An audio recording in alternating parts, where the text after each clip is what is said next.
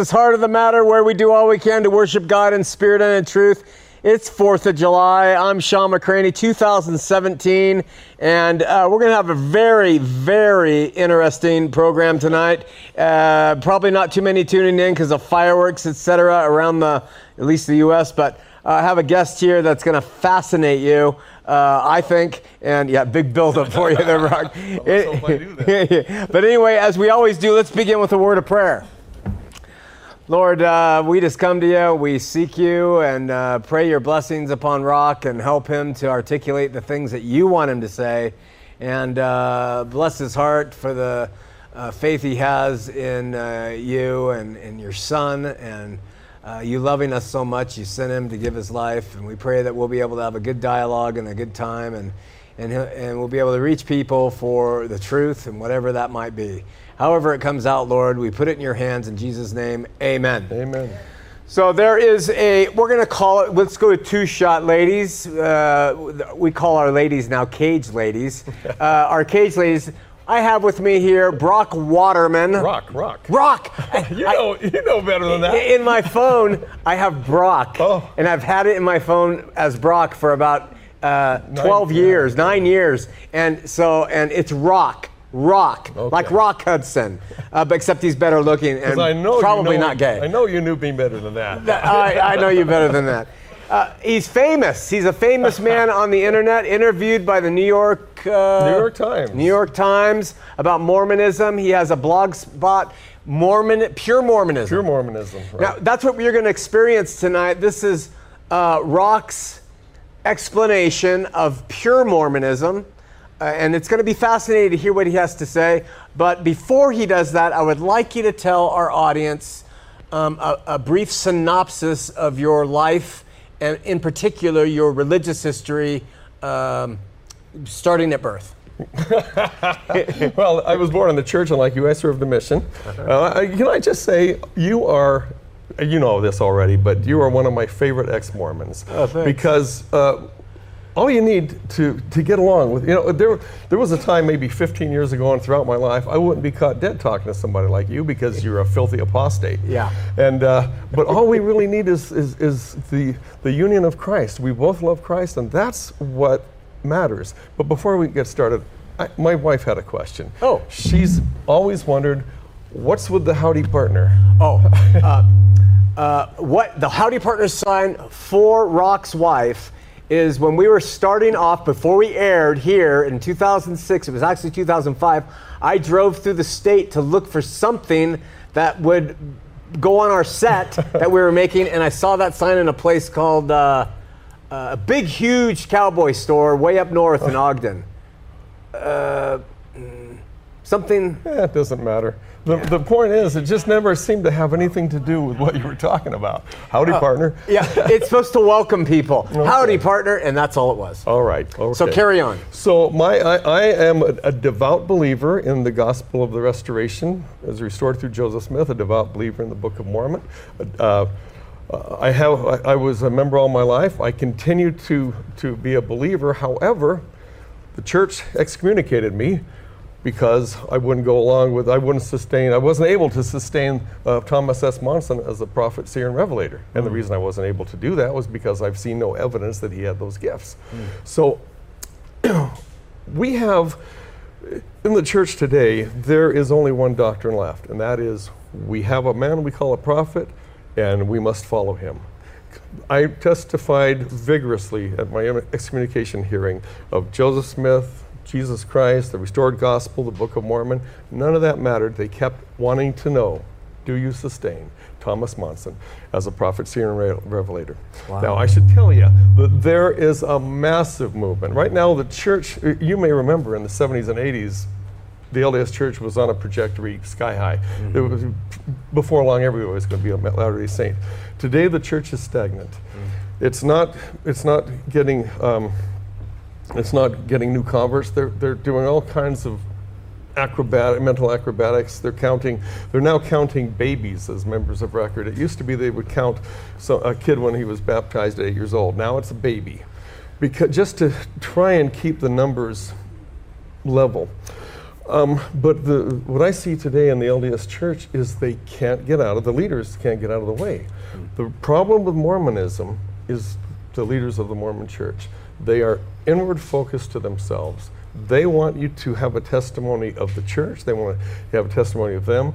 Uh, recently, a year or two ago, it was either Elder Russ, Russell Ballard or Russell Nelson. I get my Russells confused. He said, he said, keep your eyes riveted on the leaders of the church. We cannot lead you astray. We will not. Uh, and what about keeping our eyes riveted on Jesus Christ? Yeah. So anyway, I'm now part of a growing movement that is uh, moving away. Uh, One of the things I notice is the closer a person gets to uh, allegiance to the leaders, the further they are from Christ, even though they don't realize it. Right. They, you know, standard Latter-day Saint will think, well, yeah, I believe in Jesus. But we are living, we, this church today is a cult. And that's a word that I never, I, it just bugged the heck out of me when people would call the Mormon church a cult. But if you are looking to one man or one group of men as, as who you should follow, that's the very definition of a cult. And that's what they that's what they require of their members. And again, uh, so uh, uh, so this movement, Feedback. this movement out of the church and into, we don't know what to call it because the LDS Church thinks we're trying to start a new church of some sort. No, we're not. We have no leaders. We have no hierarchy. We are just learning to follow Christ. We're learning to follow the Scriptures. We're we're Christ focused and and we're learning to love our fellow man like never before. Uh, I'm rambling on and on, but you know, and as an example, you can go outside of the temple and you can find, well, maybe not anymore since they built that wall to prevent it, but you could find beggars asking for change, and it annoyed the members. You know, it, it annoys. They they just gone in the temple and had this wonderful spiritual experience, and here's this flippin' beggar bugging them this is what the temple was for in ancient days, as you well know. That's where the beggars congregated because they, the, you know the people were commanded Alms. to give. Yeah. But the church today tells, uh, actually advises people not to give. To, you know, there's somebody actually proposed typing up a, a little card that you can give to them, showing them uh, the names of some social services they can go to. But anyway, that kind of stuff bugs me. So, Rock, you're uh, going back. You, you served the mission. Married in Temple. Was Temple Yep, married? yep. Uh, the children. You have three. Did they do the missions? Three, three grown children, only one. Uh, I and my son are the only ones in our line that ever served missions. I see. Uh, He, uh, he served a Hmong speaking mission in Wisconsin. I went to Missouri Independence, so I was, uh, at the time, before, I, I didn't go until I was 21 years old. And uh, I got to go to Missouri Independence, and I was a big uh, Mormon history buff by that time. And so I knew all these locations and what they meant, and my companions didn't. And the, the, the, only, the only thing I missed was Nauvoo, because it was across the river and we weren't allowed to go there. So, pure Mormonism. Yes. Give us a little bit Okay. of insight to that. I'm I'm trying to show the core fundamentals of Mormonism are valid, they're worthwhile, but somehow in modern times, well, in, in the last hundred years, well, uh, let's go back to Brigham Young. The, the church that was founded through Joseph Smith was a libertarian, live and let live, love one another society.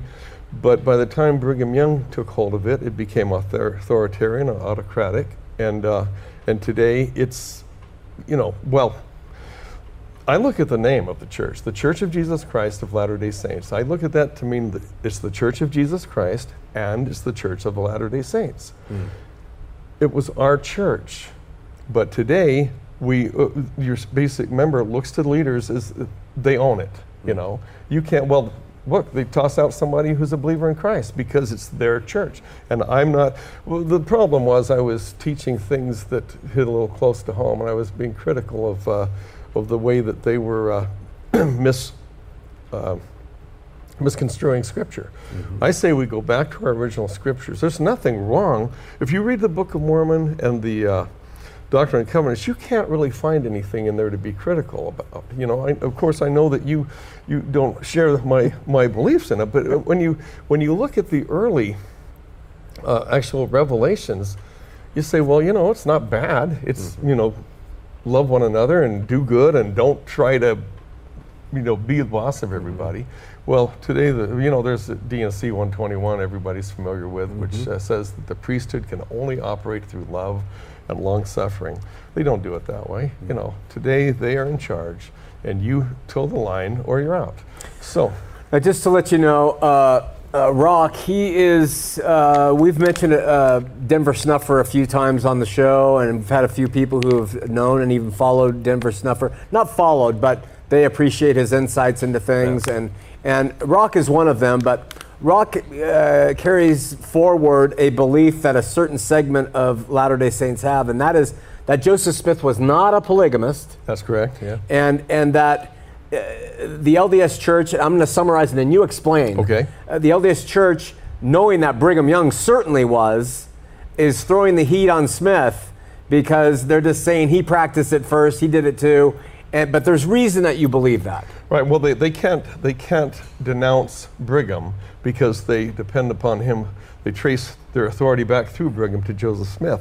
But everything about Joseph Joseph in the last weeks of his life spent almost all of it denouncing what was known then as spiritual wifery. He denounced it from the pulpit constantly, but the documentary history of the church was deliberately doctored under the direction of Joseph Smith. So we have things that Joseph Smith apparently said that he didn't he never said. He said the exact opposite. There's an, a, a, a- an example.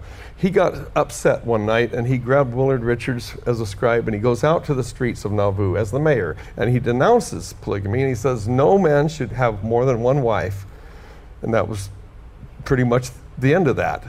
That sentence has been amended since, unless the prophet says it's okay, something to that. Uh, uh, uh. So we're looking at today at if, if you look at everything we know about Joseph's alleged um, participation in polygamy came after he was gone and could not could not defend himself. And there, uh, uh, one of my favorite stories is uh, um, the story that Emma Smith was not keen on Joseph taking another wife. And Joseph had told her that the, the Lord had commanded it, but she wasn't going to have anything to do with it. So, according to the story, an angel with a flaming sword appeared to Joseph Smith in a vision and threatened his life and said he was going to be slayed unless he convinced his wife to practice polygamy. Well, that story doesn't show up until the 1880s. It first comes from John Taylor, and then uh, as soon as that gets out, Heber Kimball picks it up, and you can find it in every speech anybody ever gave. They start talking about it. Joseph said this, Joseph said that. Well, it, for 40 years, 40 odd years, we never heard a thing about it until John Taylor made it up. And um, I always thought it was a little odd if if the Lord wanted Emma Smith to accept polygamy, why didn't he send that angel with the flaming sword to Emma? Why, why did he send her to Joseph? There's an interesting book that came out a few years ago by a fellow by the name of J- Jeff Riggenbach, and he it's it's titled "Why Why American History Is Not What They Say," and he shows that until the first part of the 20th century, historians, the most, the best historians made things up if they were faith promoting. One of the disappointments of my life was to learn that Charles Bancroft, who wrote a 10 volume history of the United States, admitted to fabricating things if he felt it would create a sense of patriotism in the reader.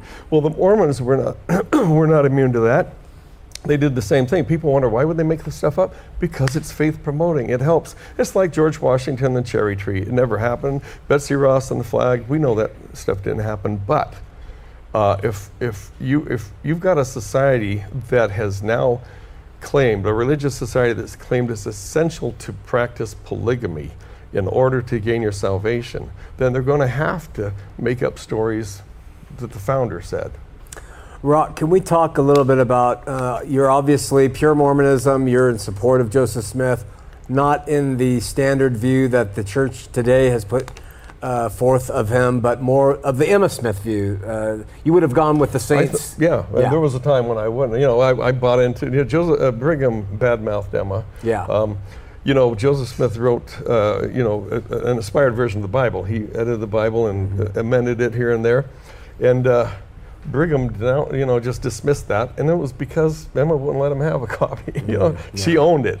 So uh, I forgot the question, but I hadn't, yeah. delivered it yet. But anyway, uh, yeah, um, uh, yeah, I think because uh, well, yeah, I bought into the whole thing that Emma was just this sour, mm-hmm. Uh, you know. But here's the thing about the Mormons: there's about twenty thousand members of the church in and around the Nauvoo area. Only half of them went to the Rockies with with Brigham Young. The others stayed on the plains. They were they came became known as the Plains Mormons, and they consider themselves Mormons. Every now and then, a, a, a elder would come through on his way to uh, to a mission in England, and they'd house them. There was no dissension, mm. no division, but in the church, they all consider themselves Mormons. It was just that some of them went, mm. you know, went out west, and. Uh, uh, somewhere along, you know, Brigham just kept, you know, he, he, with one side of his mouth, he'd say, "I pray for Sister M all the time," and uh, he said, "I'm looking forward to when her son takes his rightful place here among the people." Mm-hmm. And of course, when her son grew up and came, mm-hmm. uh, he was packing the churches. There were both two sons, um, and they were packing the churches, and the saints were just so thrilled that he was here. By then, we had the leadership. You know, their their authority was threatened. Sure. They were, you know if, if, if, everybody started following Joseph's son, where were they? Yeah. So that's basically when we started hearing these uh, women who were now married to the prominent members of the hierarchy. Mm. This is when they started uh, affirming that they had been sealed to Joseph, they'd been married to him. So my, my train of thought, uh, Rock, is uh, you're, you're, you're um, you would would this be fair to say you see Joseph Smith as a key player in the Reformation? Yeah and and uh, that he added a great deal. Would you take his place? Uh, uh, how would you put him in in in terms of Jesus Christ? Where would you put him in salvation? Where would you put Joseph Smith in, in your salvation and in your kind of hierarchy of faith? I mean, do you place your sal- very salvation on his shoulders? no, no. Yeah, yeah. yeah the, the, the, the, primary role, and B.H. Roberts taught this, the primary role of a prophet is as, as a teacher. Yeah. And that's all his his role is. He's to point you to Christ. He's not to say, look at me and you'll get to Christ, come mm-hmm. this way. In fact, Joseph said something very interesting. He said, the people are being darkened in their minds because they're depending too much on the prophet. Mm. Now, you're not going to hear that from the prophet today. Mm. They're going to say you need to depend on the prophet. Yeah. But he was saying, back off, people. Mm. Look to Jesus. Look to the scriptures. Mm. Uh, he, uh, and again, everything he taught pointed to Christ. Mm-hmm. So, Phone lines 801 973, is that right? Nobody's watching. It's the 4th of July. 4573. We're here with Rock Waterman. What else, brother? What else comes oh, to your mind? Oh, gosh. Uh, well, I, I, was talking about this movement, which is just given the leaders of the church fantods. You mentioned Denver Snuffer. Denver Snuffer is an incredibly well read and well informed uh, teacher. Mm-hmm. And he, at his own, he was inspired by the Lord to give a series of 10 lectures, all leading to what Mormonism was supposed to be the focus of Zion, what it takes to become a Zion people. And he traveled in different parts of the state and gave a series of 10 lectures. He bought, he paid for the venues himself. You know, it's so funny. Every now and then somebody will say, well, he's a fraud, you know, he's just in it for the money. Dude, he's not, he's paying his own way and he's not trying to lead anything. So he's trying to, he, he he gave these 10 lectures, and they're, uh, they're compiled now in a book called Preserving the Restoration, which is really a marvelous work. Anyway. And a wonder? Yeah. so the church today is, uh, they're seeing this exodus of good members of the church. We've got bishops, stake high council people. Uh, one of my friends is a former primary president. Uh, when they wake up, man, they flip like that. They really, you know, it doesn't take long to go, wow, I've been, you know, I've been misled. I've, I, you know, I've been following the church, and, and, this is the problem. The church tends to want, well, what did we grow up testifying of? Testimony meeting. We testified of the church. Mm-hmm. I was sitting in church one time, and I had, you know, I had a program and I had a pen, and I'm watching testimony meeting. Every time somebody testified of Joseph Smith or uh, or the church, I would make a mark. And over here, if they testified of Christ, I make a mark. the, the, the, people testifying of Joseph Smith, Joseph Smith would want, not really want people to testify of him. He, uh, you know, he would want people to testify of Christ. So uh, yeah, I was going somewhere with this. Um, so this movement.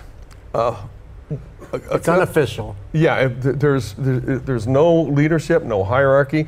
So the LDS Church, though, is trying to pin this. So they're calling it the Snufferite movement, and uh, it, it, you got to understand about Denver. Oh, by, by the way, here's a here's a book he wrote. It's called A Man Without Fear, and he, he wrote this book about Joseph Smith. And uh, again, it's not because he he, uh, you know, he wor- worships Joseph Smith. Yes, it's called A Man Without Doubt. And there's your copy, sir. I have it. I've read it. I know. I know. Yeah. Yeah. That's great. Um, he, Thank you. Denver is showing here that Joseph Smith should be counted among the great Christian reformers. Anyway, so um, Denver Snuffer is a teacher. He's not a leader of a movement, but there are many of us who have read his writings. Uh, a lot of people like me, before we read uh, Denver, there's a there's an awakening in the church. Let me put it that way. And uh, this has been going on for the last three years or more, where the Lord is putting it on our our hearts to to awaken. And Denver is just a part of that. But I, I guess I wanted to point out that uh, the church uh, has they they a year or two ago they sent Dallin Oaks and and I think Richard Turley out to hold a big tri-state uh, uh, what do you call those things? Tri-state conference, conference in uh, in Boise because that's where a pocket of some of us in this movement, and I use the term loosely because we're not. Anyway, they, they warned the people about uh, they warned the people about following following false prophets, and we knew who they talking about, and we're all going, "What prophet? You know, we're not looking to him as, as somebody to following who, following how." He's, he's, yes, he's a prophet because everyone who has a testimony of Christ is a prophet, but mm-hmm. he's not the leader of the movement. But what I wanted to say was, it's just given the church fantods that people are actually taking the sacrament at home. How dare they?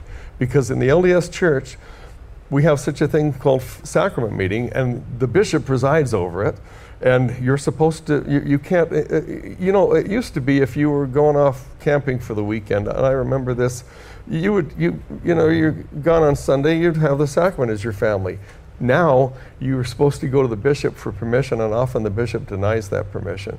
The sacrament of the partaking of the sacrament of our lord. That's crazy. Mm-hmm. but you have to have permission. It, it, it, again everything goes back to the doctrines. If you read third uh, through Nephi 18, where the Lord is presenting the sacrament and teaching the people, he says, meet together oft and partake of this. He doesn't say meet together oft and make sure you have your bishop's permission. And the irony about the whole thing about sacrament meeting, sacrament meeting started, almost everything that is institutionalized in the church today began because people were doing it on their own. There weren't any, no chapels in Pioneer, Utah. People got together in each other's homes and they partook of the sacrament. And the church headquarters got wind of this and said, you know, that's a pretty good idea. Why don't we build chapels and have meetings? We'll call it sacrament meeting. And then people can all, all come and partake of the sacrament. Somehow that went from not a bad idea to mandatory. So the other thing that they're doing uh, is we look at the words of jo- the teachings of Christ where he says to be baptized. And as you know, mm-hmm. in the pioneer church, in the early church, people were baptized repeatedly, as often as they felt like. And usually this would be once a year. Mm-hmm. And uh, the leaders were rebaptized, so they were rebaptized. You, you, you be a member of the church and you be rebaptized countless times. Today, if you're rebaptized, the LDS Church considers that apostasy. They consider somehow that you are joining another church when you're not. All, all, all, baptism means is it's, it's, it's devotion to Christ. It's a sign of your commitment to Christ. But to them, see, because this is the problem.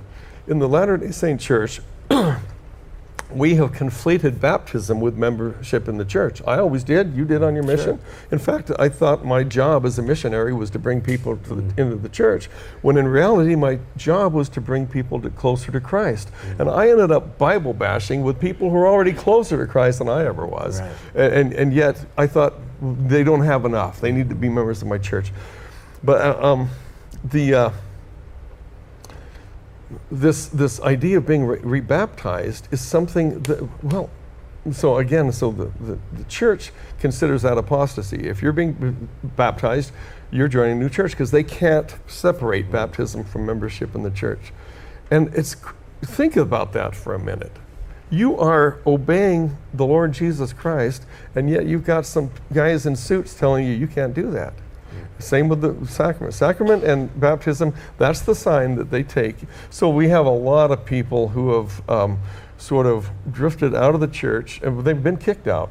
Um, uh, you know, I'm not the only one. And it's almost always, you know, the bishop calls them in and, and says, Are you taking the sacrament at home? Well, yeah, we do that sometimes. Whoa. Rock, you mentioned that uh, of late that they are calling people in uh, who are getting up in sacrament meeting and saying publicly that they want to draw closer to Christ. Exactly. In fact, I, I, I receive communications from people frequently. If they get up in uh, uh sacrament, that, that's apparently, those are apparently key code words. And, and uh, apparently the leadership of the church must be either holding seminars for, and they do this frequently, uh, you know, for what to watch out for, or they'll send the uh, uh, a letter. Hey, in my own place, we just moved up to Sandpoint, Idaho. This is a good story. We moved up to San, Sandpoint, Idaho, and uh, we'd been there a few months. And there's a growing group of us gravitating to that area.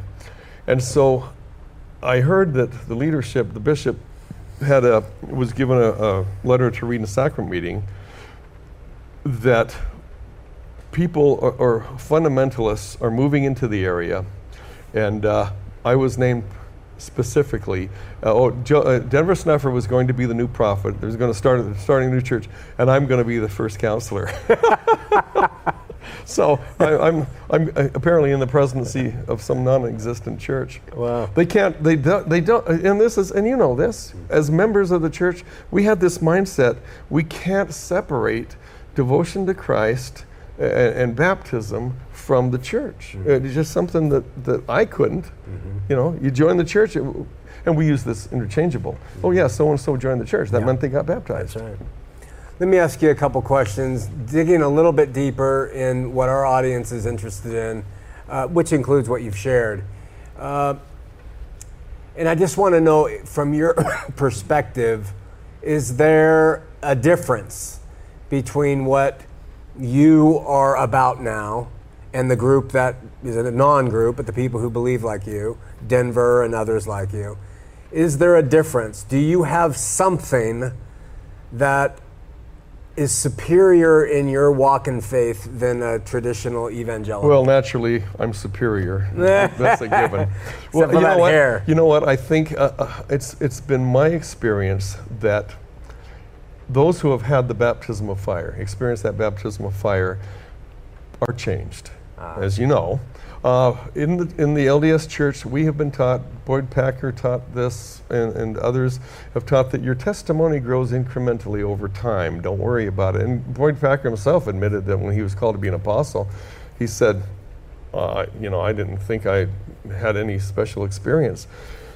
So I'm reading in the Book of Mormon and other places where uh, in Mosiah, this entire this entire congregation, the entire people were hit with this thing. So I'm learning that whatever the baptism of fire is, it's not incremental. You know it, bam, it hits you, you know? And so I decided to start pondering on this. I gave it some thought and study. And uh, so one day I, uh, we were visiting my son who lived here in Salt Lake City, and nobody was home. I just laid down on the floor, tucked a pillow under my head, and I thought I'm going to think about this. And wham, there it was. Absolute love absolute forgiveness, absolute nothing like I'd known before. I experienced Jesus Christ, I experienced the Spirit. And the interesting thing was several days later, I thought, huh, there was nothing about that in there about the church being true. That was not an issue. This supersedes denominations, it supersedes everything. Coming to know the Lord. And now, again, I've been a returned missionary, I've taught people, I've been taught Sunday school, I never known the Lord. So, what my point here is that most of the people in this movement, again, uh, now I, I should, there's no name for it. We've played with ideas. People say, well, you know, we call ourselves remnant Mormons, and uh, I like uncorrelated Mormons because uh, those who are familiar with church correlation, you've got to fit into this funnel, and uh, you know, you've got to accept the given narrative. Can I give you a name? Yeah. Body of Christ. There, yeah, exactly. Right, right. But and, and of course we, that's one of the names we considered. But it doesn't differentiate us from. Uh, it doesn't show that we are sort of. Um, Do you need to be? no, no, and you're right, and you, and and you're absolutely right. But in, in, to some people, we want to let them know. Look, we we were Mormons, but you're absolutely right because that is exactly the name. Mm-hmm. Because that's here's the thing about D&C 1067. You know, the church this, the church that. Today, most Mormons, when they think of the church, they think of the leadership in Salt Lake City. You know, the the great magisterium. That's their church the Lord defined his church in D&C 67. He said, All who repent and come unto me, the same as my church. You and I are members of the same church. Amen. All of us here are members of the church of Jesus Christ. Amen. Praise So, God. uh, uh, he doesn't he he he doesn't differentiate denominations. That's that's just stupid. So, to the question, what your answer then would be uh, that those who have been uh, baptized in the Holy Spirit, as you experienced on the floor of your son's house, or however you would want to describe that, they are part of the body of Christ, whether they are former Mormon or former Catholic or present Catholic or Baptist or whatever it is, they are part of this Well, body. you're absolutely right because we all got baptized, Yeah. and we all thought we were getting the Holy Ghost Yeah. because after your baptism, they lay their hands on your head and say, "Receive the Holy Ghost." What we didn't realize is that's an invitation. That's an invitation to seek for and receive the Holy Ghost. We think, "Oh, they're giving me the Holy Ghost." No man can give you the Holy Ghost. Mm. That's nonsense. Uh, and I wondered why I didn't feel anything, and now I know. Yeah. You know. So. Um, you have to have both. You know, you have to have the baptism of the water Yeah. Mm. and baptism of the Spirit. I don't have to tell you that, but you have to tell Mormons that.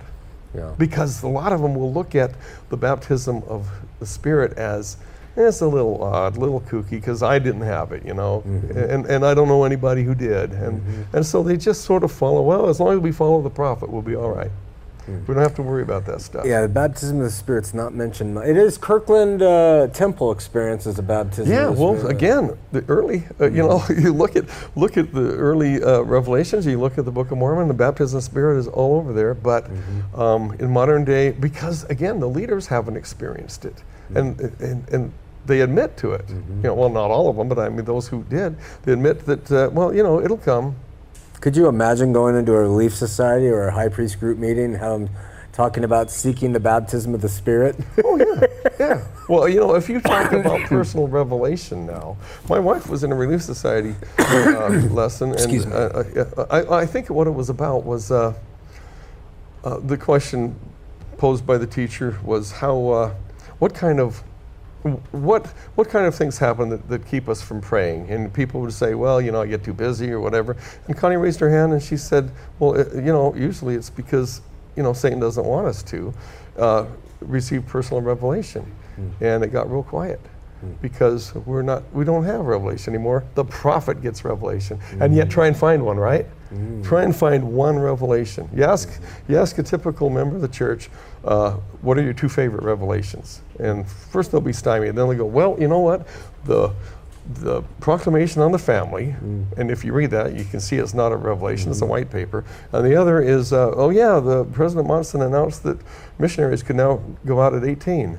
But if you watch that, it's also a policy change. There's no revelation. When are we going to get something like Joseph Smith produced that was in the words of the Lord? You know, had some form of "Thus saith the Lord." So, are you looking for that, or are you are you satisfied that God, in, in different times, as Hebrews one says, spoke to us through prophets, but in these last days speaks to us through His Son? Are you looking for more revelation to come, as it did through Joseph, or are you satisfied? And uh, where does that lie with you now? Well, I think that if the president of the church was to announce that I've received a revelation from the Lord and here's something he wanted me to convey to you, I'd perk up. Mm. You know, I want to hear it. But here's what we're supposed to do you take that and you, you listen to it, read it, and you take it to the Lord and ask is this from you? Mm-hmm. That's then you get uh, a witness of the Holy Ghost. Mm-hmm. But he doesn't even he doesn't even throw out an example. He mm-hmm. doesn't even give us anything to pray about. We have a lot of former uh, or current LDS people not uh, in our audience, which is scant tonight. But uh, if there's any questions you guys have, uh, we'll open it up to come up and uh, and uh, off. I'll, we'll keep you off camera, and you just hold my microphone. So come on up and stand over here. You'll be off camera right here. You're off camera by this part of the phone, and we'll do it while they're coming up. Um, Rock I ask this of different guests. You die, you go to the pearly gates, you go to the judgment, you go to before God. What do you say?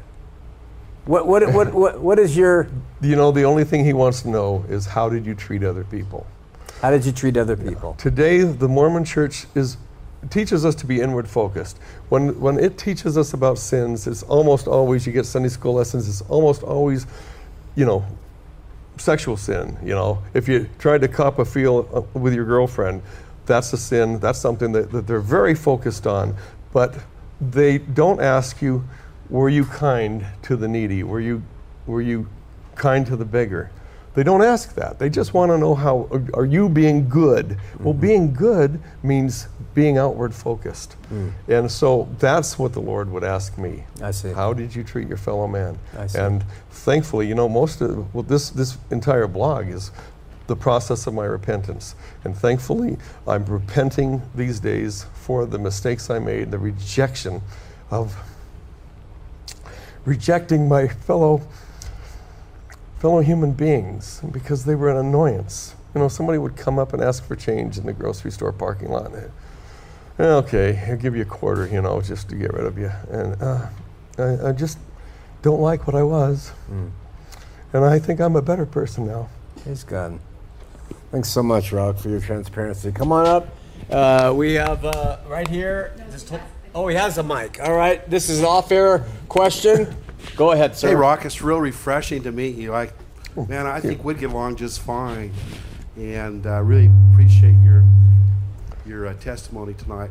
Uh, myself, having come out of Mormonism and, and, and, doing a lot of study on the Book of Mormon and DNA and archaeology and and, and other things, I mean, I, and I'm just wondering, as far as the restoration of the gospel, how do you feel about the Book of Mormon, and, and also how do you feel about the restored things like uh, baptism for the dead, temple marriage, and in particular the priesthood? Well, the priesthood has been misrepresented. Um, we don't have the Melchizedek priesthood. The, the church thinks they do. The, uh, the, best they have is the Aaronic. It, Denver has taught about this more, and again, I would refer to his book, Preserving the Restoration, because I'm not really good at focusing on that. Um, a lot of, I, I'm learning that a lot of things that we assume that we're fraudulent or false about Mormonism or its founding is often the result of incomplete information. I'll give you an example. You're, most of us here are aware of the, uh, the issue on the Book of Abraham because it's been shown that the funeral, the uh, papyrus, mm-hmm. was a funeral, uh, you know, basically it was mm-hmm. buried with every mummy. Well, yeah, it was, but in, uh, the witnesses to the witnesses who were there described it as being in both black ink and white and, and red ink, and that they unrolled it once and it went about 50 feet. So sure, the funerary documents were in there, but there was something else in there too. So we, again, incomplete information has us thinking, well, you know, obviously the funeral, and I don't know anything about uh, who identified, you know, the uh, the facsimiles, mm-hmm. you know, uh, which are clearly incorrect. I think that was done after Joseph's death. Um, you know, by people trying to piece things together. And they come up, and the, the, the, here again, it's all coming home to roost. All these things that they made up um, uh, to try and bolster people's faith are, you know, this is the stuff that breaks your shelf. So, in terms of uh, the question off, off uh, camera, the Book of Mormon you do believe to be a, an actual oh, historical yeah, document. Yes, yes, I do. And and uh, unlike the mainstream Latter Day Saints, who believe it took place in Mesoamerica because that's where the ruins are, I believe it took place in the Great Lakes area, Illinois, Iowa, um, Michigan, all of, and there's a lot of information coming forward uh, to. Here's what's really interesting. People say, "Well, well, where are the skeletons?" You know, around uh, Hill Cumorah. Uh, well, if you leave a skeleton out, you know, all these people, there was a huge battle, and if you leave these uh, skeletons out, they don't. They decompose and they turn into dust and they sink into the earth or they blow away.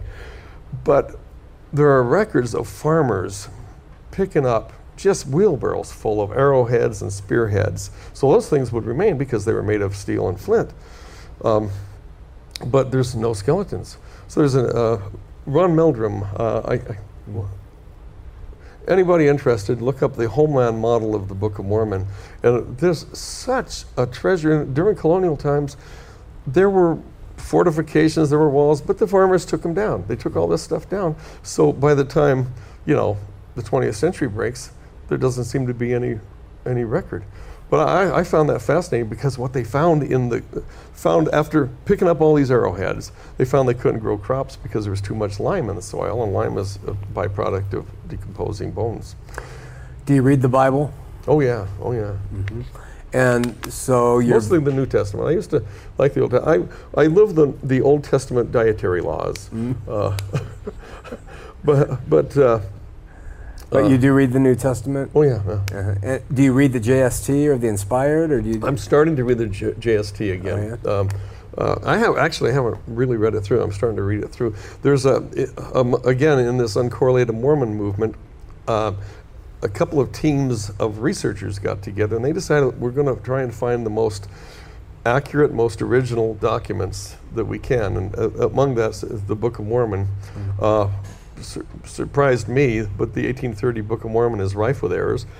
it was printer error. It was a copy of a copy before it ever got to the, the printer. Then the printer made his uh, adjustments because it was just one long paragraph without any punctuation. But, uh, but among these things, they're getting together the Joseph Smith translation and trying to find the most accurate version of that. Mm-hmm. And it turns out he, in, in 20 instances, he gave speeches where he gave more insight to some of the things in the Joe Smith translation. Mm-hmm. And you know what I like about that? You know this this um, scripture that we taught as missionaries that the Lord said, many of many of you will many will come to me at that day and say, Lord, Lord, did I not mm-hmm. cast out demons and do many great works in your name? And the Lord will say, I never knew you. Mm-hmm. What the Joseph Smith translation says is, You never knew me. Mm-hmm. And that makes a lot more sense. Mm. You see, you, you, know, you're doing all this stuff, but you never knew me. Mm-hmm. Uh, on par, equal to, greater than Martin Luther, Erasmus, Calvin. I like Erasmus. I'm glad to hear somebody talk about Erasmus. You know, I love Erasmus. One of my favorite things Erasmus said is he said, "When I get a little money, I buy books. If I have anything left over, I buy food and clothes." um, um, Joseph was the vessel. Yeah, because I never did finish yeah. answering your question. Joseph was a vessel through which the Lord woke people up. Okay, okay? he is not. Uh, uh, uh, it's hard to compare him to uh, any of the other reformers. I would say he is one of the reformers. Um, but he's he's a major one. I admire the man no end, uh, mm-hmm. more than I used to, because again, uh, I got I got the church, the narrative, mm-hmm. and I think I mentioned the documentary history of the church. You cannot depend on it. You have to go back to the original documents. Mm-hmm. And right now. Um, there are a bunch of historians that are compiling the Joseph Smith papers. Mm-hmm. So we're getting the actual pages, photographs of the pages, and uh, they're hard to read, so translated in English. And Denver is the only guy I know who's read them all through. Wow. I've got a, a, a, partial set. I think there must be a dozen, uh, uh, but they're like 50 bucks each. So, so I didn't get the. Oh, are we still on? So uh, he's the only one. He he's got them underlined. He's read them through, and he's learned stuff that uh, that you know they, they counter the narrative of the church. Mm, fascinating. You have yes. Oh, another question. Be my guest, off camera guest. Hi. Is it on? It's on. Okay. Hi. Um, My name's Diana. In fact, I know Denver and his daughter Amy. She grew up in, in my home, spent many hours. We'll have to talk. But um, I have a question. What, uh, it's in Hebrews, no man has ever seen God at any time. And yet Joseph Smith claims to have seen God the Father and Jesus Christ. Maybe you've already answered this question. I don't know, but. Uh, I can't answer that question because I've never seen him, but uh, I, I, have no reason for disbelieving those who claim they have. Um, there's a so lot you of would, problems. So you would say the Bible is incorrect then, and the. Yeah, especially Paul. I don't completely Oh, trust Paul. Um, uh, and it's not that I don't trust. You're killing me, guy. it's not that I don't trust Paul. I, uh, uh, um, there's two schools of thought on this, uh, and I've read some people who say, you know, he couldn't get past his Pharisaical beliefs. You know, women should keep silent in the churches and all that kind of stuff. I don't know what to, you know, uh, uh, but some of these things just aren't.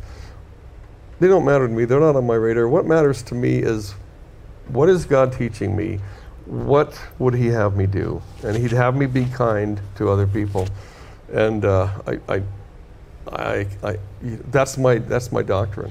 And you know, I don't, uh, boy, I don't disagree with that at all. I think that's f- first and foremost. But um, I think truth reigns in right there with it um, and finding out truth. So, do you believe then that Joseph Smith in 3rd Nephi visited the American continent? Yes, yes, I do. You do believe Jesus that? Christ, you mean? Did you see Joseph Smith? She did. I, yeah, I'm Joseph so Smith sorry. I meant visit. Jesus Christ. He was already on the continent. Yeah. Yeah, I do. I do believe. I believe uh, in the historicity of the Book of Mormon, and uh, you know, I've I've gone through the whole journey of of doubt and questioning, and I think this is an important thing, and and this is what I would recommend and everybody do. I was at a seminar once where a, a fella said, a teacher said, in order to come to truth, you need to let go of your fixed beliefs. And everybody thought, yeah, that's fine. He says, so you let go of whether Joseph Smith is a prophet, let go of is the Book of Mormon true, even let go of whether Jesus is the Christ. And everybody gasped. Actually, they gasped at Joseph Smith because they're challenging, hmm. challenging their faith. But he said, look, if it's true, it's going to be true when you come back around. So whatever, whatever, i- i- I think it's important to let go of your fixed beliefs and start over and examine what you believe and why. Because most of us who were raised in the church, we're taught from primary certain things. You know, as for uh, Joseph Smith's uh, uh, seeing God, I don't even know if he if he saw God more than uh, once, more than that first vision. Well, I mean, he claims he did, and that is just. It's in it's in such. Yeah, I see. I don't know if the, the communications he got as revelations were revelations. I believe they were through the through the mouth of God, through the mind of God, out of His mouth. But I don't know. You know, I I think the impression members get today is every Thursday, the president of the church uh, goes up to the upper room of the temple and sees God. Yeah, I, I, don't, I don't think so. so I don't know. You know, I can't answer Okay, your question. a- and I, I don't know. You got to. Here's something you need to know about me. I am a babe in the woods. I am relearning everything that I thought I knew, thought I believed, and so I haven't gone through all the scriptures again. I haven't uh, uh, figured things out completely. All I know is I've been wrong, and I'm trying to trying to do it right. I'm in the same I boat, understand, brother. and that's, Same that's awesome. Now, as far as the archaeology, and I know you, you probably touched on this, but what about the metallurgy and the, the horses uh, being here on this continent? I, I believe it's been found that there were horses on the con. There's a lot of stuff that, that is out there that archaeology has since determined it wasn't. You know, they, they were. It was said that they were brought by the Spaniards. Apparently, there's evidence that, that they were here again, but. I can't talk to that. I'm not one of the. Uh, I would talk to Rod Meldrum or, or Wayne May at the uh, the Heartland model and find out. I'm So, if you could put Paul and Joseph Smith toe to toe, you would choose Joseph Smith over No, Paul? no, I wouldn't say that. I, I, I don't.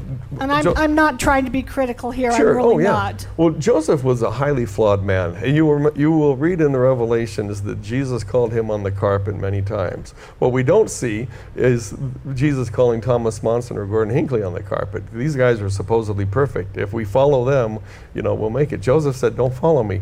But um, um, you you brought something to mind that uh, I forgot. Sorry. We got a call? Is that right, Diana? Take our call? Or do you have more? Well, I've got more, but go ahead and take the call. Okay, we have Ben in Fresno. Ben, you're on Heart of the Matter with Rock. Hello, Ben. Hey guys, happy Fourth to you. Same to you. Thanks. Uh, it's been a long time. I've actually never called in. I used to attend Heart of the Matter, but uh, so it's the first time for me. um, but uh, Rock, yeah, I read a lot of your articles. I actually sent quite a few concerning marriage and tithing to a Mormon friend of mine, and uh, to no end of irritation. and he did not like that at all. But I, what you're, I hear what you're saying, so it's very interesting. Now, what I can't help thinking of as you're talking is um, the tests of a prophet that are given to us in Deuteronomy, uh, I believe 13 and 14. And two of the criteria are if, you know, the people, the prophet leads people after God they have not known, number one. And number two, if they proclaim a thing and that thing does not come to pass. Um, I would ask, since the New Testament's full of, you know, admonitions to test spirits in Thessalonians and other places um, where false prophets have gone abroad, if Joseph Smith does not meet that criteria of failing to be a prophet. Okay, all I can tell you is, uh, let's get back to the Book of Mormon. It rings true to me now. I went through, like I said, I went through my journey where I was uh, a doubt and a skeptic. It rings true to me now. I can't Bible bash with every, uh, you know, uh, I, I'm just not qualified. I'm, I'm a dummy, you know. I, I was a disc jockey, and you know, um, that's the lowest form of life. I, I, I've done it too, I understand. yeah. So, so, you know, don't look to me for guidance or scholarship or anything like that. All I can tell you is I was mistaken in the past. I'm finding my way now. Um, I could. I, I, I've been wrong before. I expect to be wrong many times. But the important thing here's the thing: if something leads us to Christ, and the, again, the Book of Mormon says that which leads you to Christ is good. That which doesn't is not good. So anything that leads us to Christ, you know, the little problems here and there, they, they don't affect me because I've had the baptism of fire, and that's that's my central um, moment. Does that help, Ben? Um, yeah, I'll, I'll take that for now. Uh, I just have one other question, if I might. Is, Okay. Uh, if you, Shawn already asked this, but if you were to die, do you know that you will be with Christ for eternity, or are you still depending on some repentance and works to take place? Oh no, I'll take that off there. um, uh, uh, um, Thanks, Ben. God bless, guys. Thanks. I believe that faith without works is dead, but not in the way we've been taught in the LDS Church.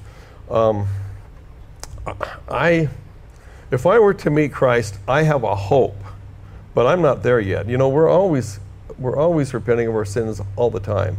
So I, you know, I don't, you know, I, well, you know, the old rock waterman thought I'm headed for the celestial kingdom. You know, that's what most Mormons think. You know, especially you know, see a guy who's a stake president or high council. Okay, he's he's on track. No, come on, man. You know, it's not your calling or your office that that matters. It's what you do, and it's how you treat other people. And I got a lot of catching up to do, a lot. I can't tell you. Uh, we're going to go to Luis in Manteca, California in a second, but uh, Brock, uh, Brock, Rock, I want to tell you uh, uh, how impressed I am at your humility and uh, at your um, your heart for truth, and that you admit, you know, the, the common phrase today is we're in process, but we are in, in so many ways, and you, you readily admit that, and I sense a heart that loves the Lord, is seeking for truth wherever it can be found, and just just honored to have you share with us on the show. Thank you. Really appreciate it. Uh, let's go to Luis in Manteca. Luis, you're on Heart of the Matter, and we've got Tres Minutos. Luis, Three minutes, huh?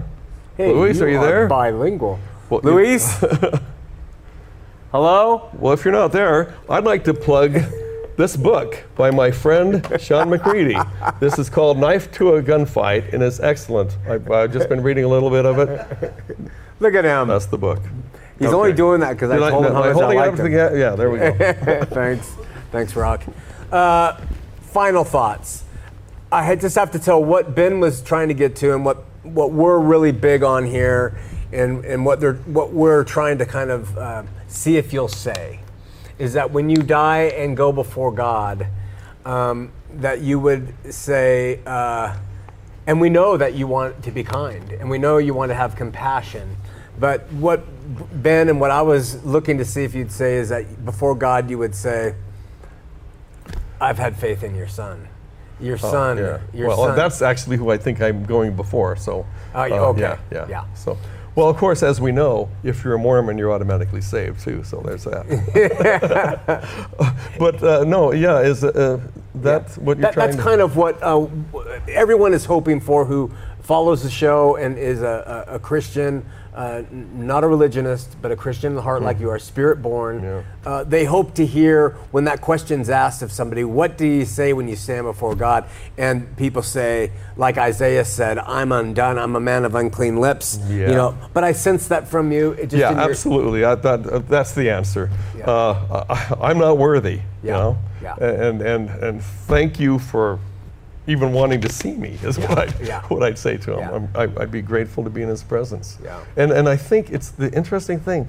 I think that God wants us to get to the level where he can look to us as friends and not mm. not our not his children. Mm. He teaches us in the Bible there's so much about being treated like children because we are children. Mm. But when he, when he brings us up, when he lifts us up,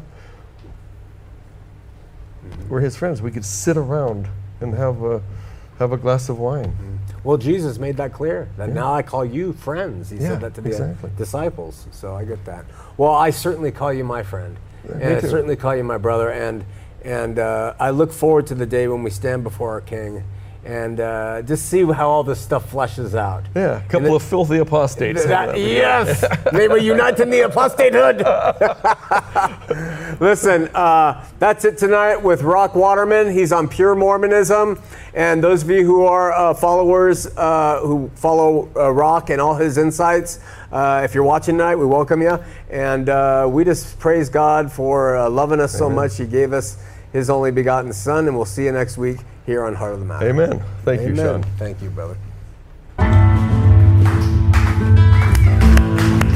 Good job, you guys. on a ride, Glad we had a going nowhere. I am an existential cowboy on the wind, and I won't be coming out. I'm going